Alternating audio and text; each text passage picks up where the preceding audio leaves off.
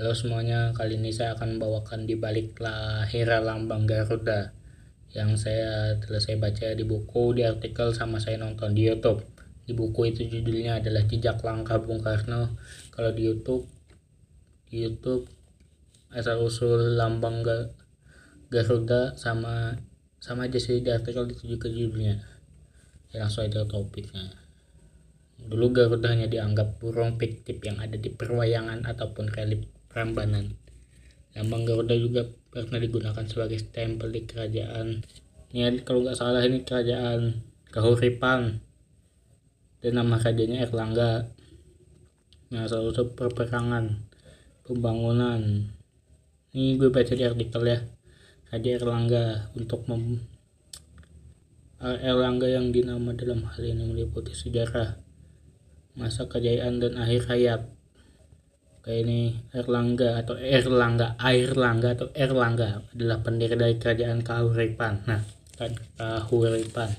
Yang di mana pemerintah tahun 1900 1009 1009 1009 sampai 1042 dengan memiliki gelar Ad Abhis Abhiseka Sri Maharaja Rakai Halusri dan Marga Airlangga Anatawi Anatawi Kramotu Gadewa Gadewa. Kayak kalau salah penyebutannya maaf ya. Sebagai seorang raja ia memerintahkan Empu Kanwa untuk mengubah kakawin Arjuwiha Arjunawi Wiwaha yang menggambarkan keberhasilannya dalam peperangan. Ia, di akhir masa pemerintahannya kerajaan dibelah menjadi dua yakni kerajaan kan sebelum kerajaan Kadiri kan yang keadaan keadaan Kadira dan keadaan Janggala bagi kedua putranya nama Air Langga sampai saat ini masih terkenal dalam dalam berbagai cerita rakyat yang sering diabadikan di berbagai tempat di Indonesia. Oke, ini saya ngebaca di gurupendidikan.co.id topik Selain itu, burung Garuda juga pernah dikenal dalam kisah-kisah Hindu kuno sebagai kendaraan Dewa Wisnu yang menyerupai burung elang dan Raja Wali Garuda. Dan ini saya ingatkan lagi jangan ya jangan melihat satu argumen aja lihat di argumen yang lain yang Hindu yang dulu Garuda ada kisah rakyat kisah-kisah Hindu kuno sebagai kenal Dewa Wisnu ya jangan lihat satu argumen aja lihat juga di artikel di YouTube atau di buku. Saya ngambil di buku. Dan saya juga saya juga ngeliat di YouTube sih tapi saya lebih ngambil di buku karena ya karena ya enak aja sih baca teks. Bukan dengar yang menyerupai elang dan raja wali Garuda digunakan sebagai lambang negara untuk menggambarkan bahwa Indonesia adalah bangsa yang besar dan negara yang kuat. Oke ini dan ini adalah dalam kisah Mahabharata ya. Nah ini saya lihat di artikel ya. Kisah rakyat Garuda.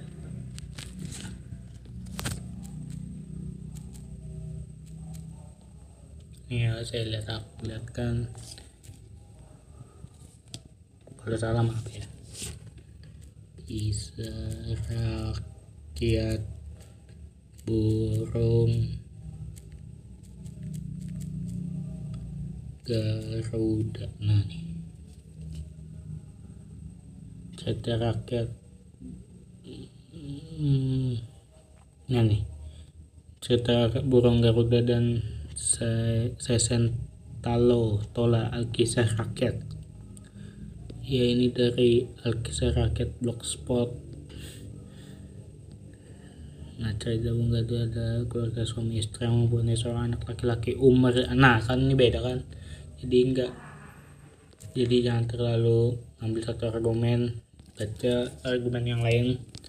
Nanti anda fanatik dengan yang satu itu. Hanya satu argumen aja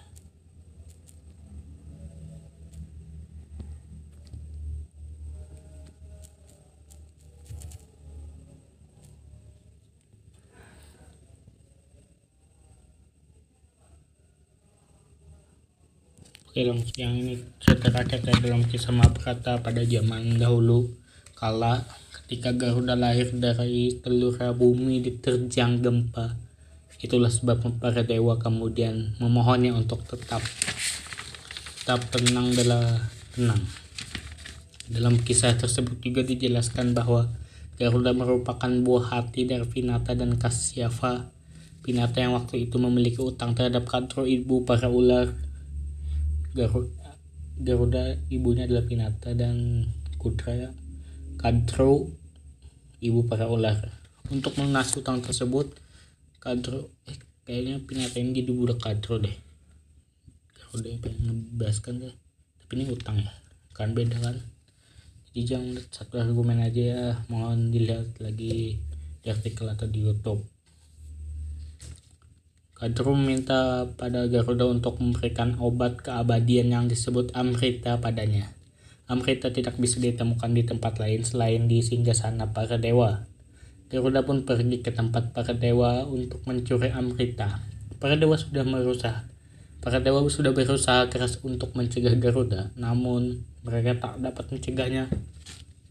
Ya, Garuda, para dewa nggak bisa mencegah Garuda ya untuk menahannya untuk tidak mengambil Amrita.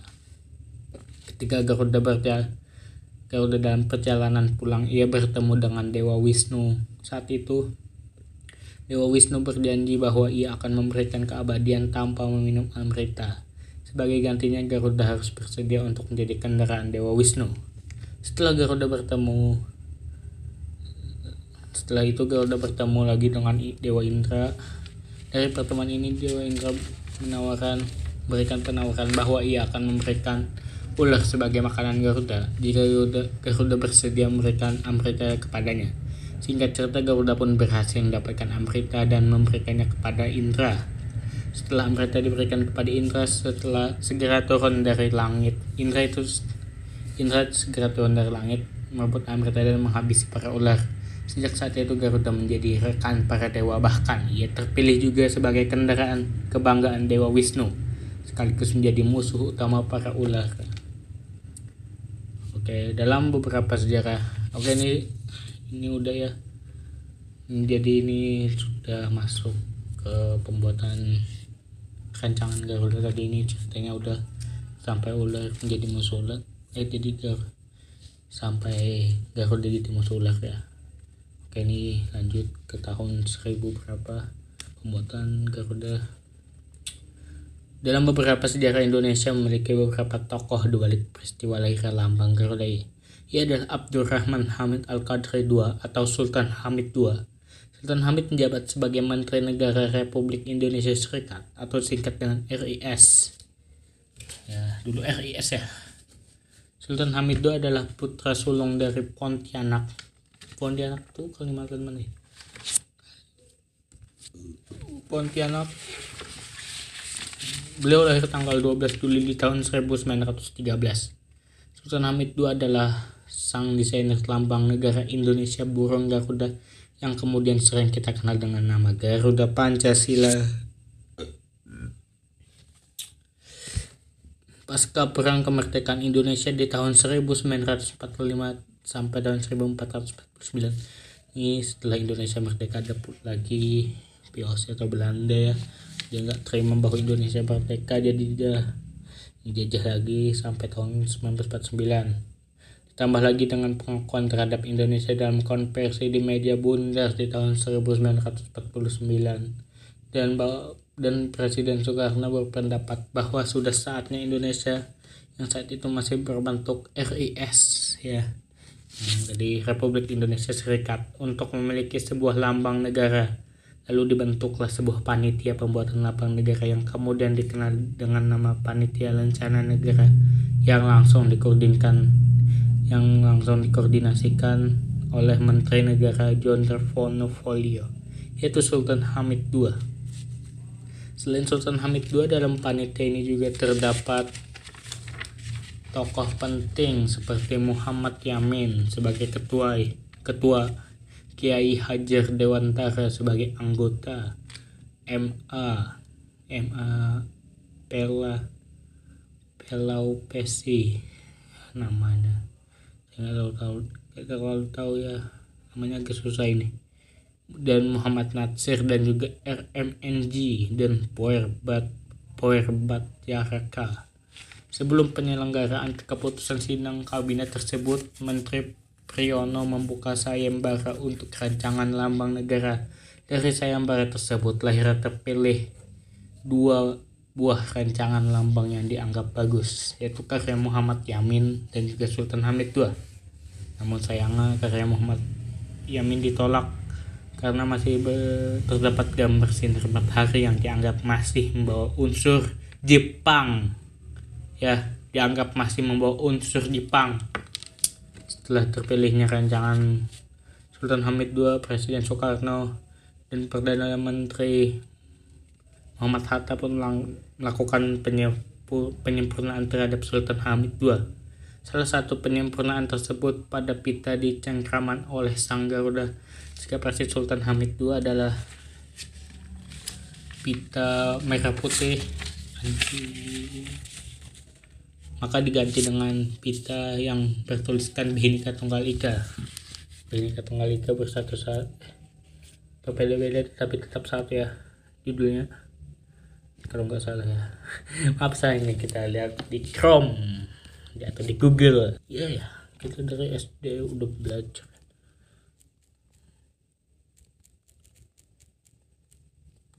Dari berkatan Majapahit kan akan keragaman tunggal ini. Ini dari Google Translate dari Jawa ke Indonesia. Pengertian Bhinneka Tunggal Ika sejarah fungsi dan maknanya harus kita ketahui. Bhinneka Tunggal Ika jika diterjemahkan memiliki artinya ah, berbeda-beda tapi tetap satu. Ikat sederhana yang penuh makna ini diambil dari kitab Suta Soma karya Emput Tartu. Eh coba kita lihat ini zaman Majapahit deh rajanya Hayam Wuruk. Atau siapa ya? Sebelum Hayam Wuruk.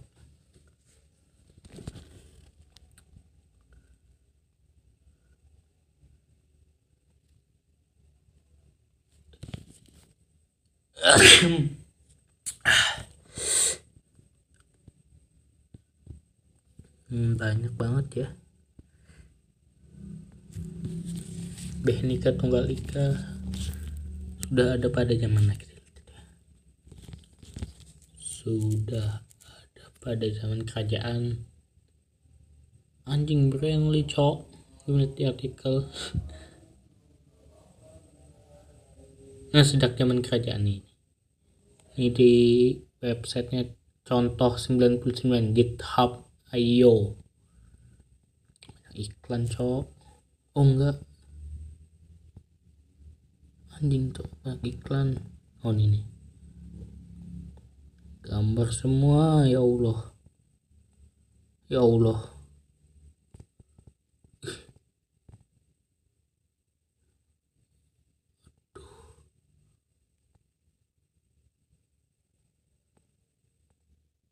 Oh ini gambar. Oh dari Majapahit kan? Tapi rajanya rajanya. Kan betul kan ini Majapahit. Rajanya ini siapa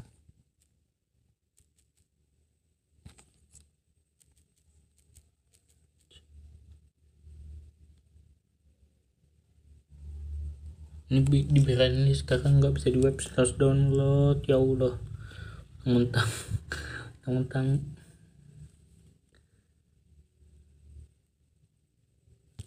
Rajanya ya saya tahu Majapahit tapi rajanya ya Allah. Kayaknya yang murah deh yang saya baca dari sejarah raja-raja Majapahit saya murah raja yang paling itu ya yang hampir sangat makmur rakyatnya pada zaman itu. Tapi sangat runtuhnya sangat mengenaskan.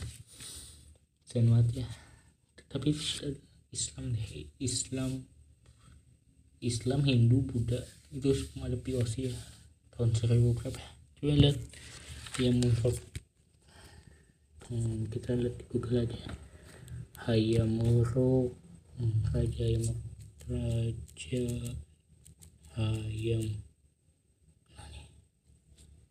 Hayamuruk adalah raja keempat Majapahit yang memerintah tahun 1350 wow sampai 1399 Pergelas Seri Rajangsa di bawah pemerintahan Kerajaan Majapahit mencapai puncak nah kan puncak kejayaan kan? Meninggal beliau meninggal tahun 19 19 1389 kayaknya yang sih Raden Wijaya ini, ini Majapahit sudah sampai puncak kejayaannya banget saat beliau memimpin Hayam tapi runtuhnya itu karena apa ya? Perang du bab perang perang bubat atau perang apa ya? Dengan orang perang bubat atau perang apa ya? Perang bubat.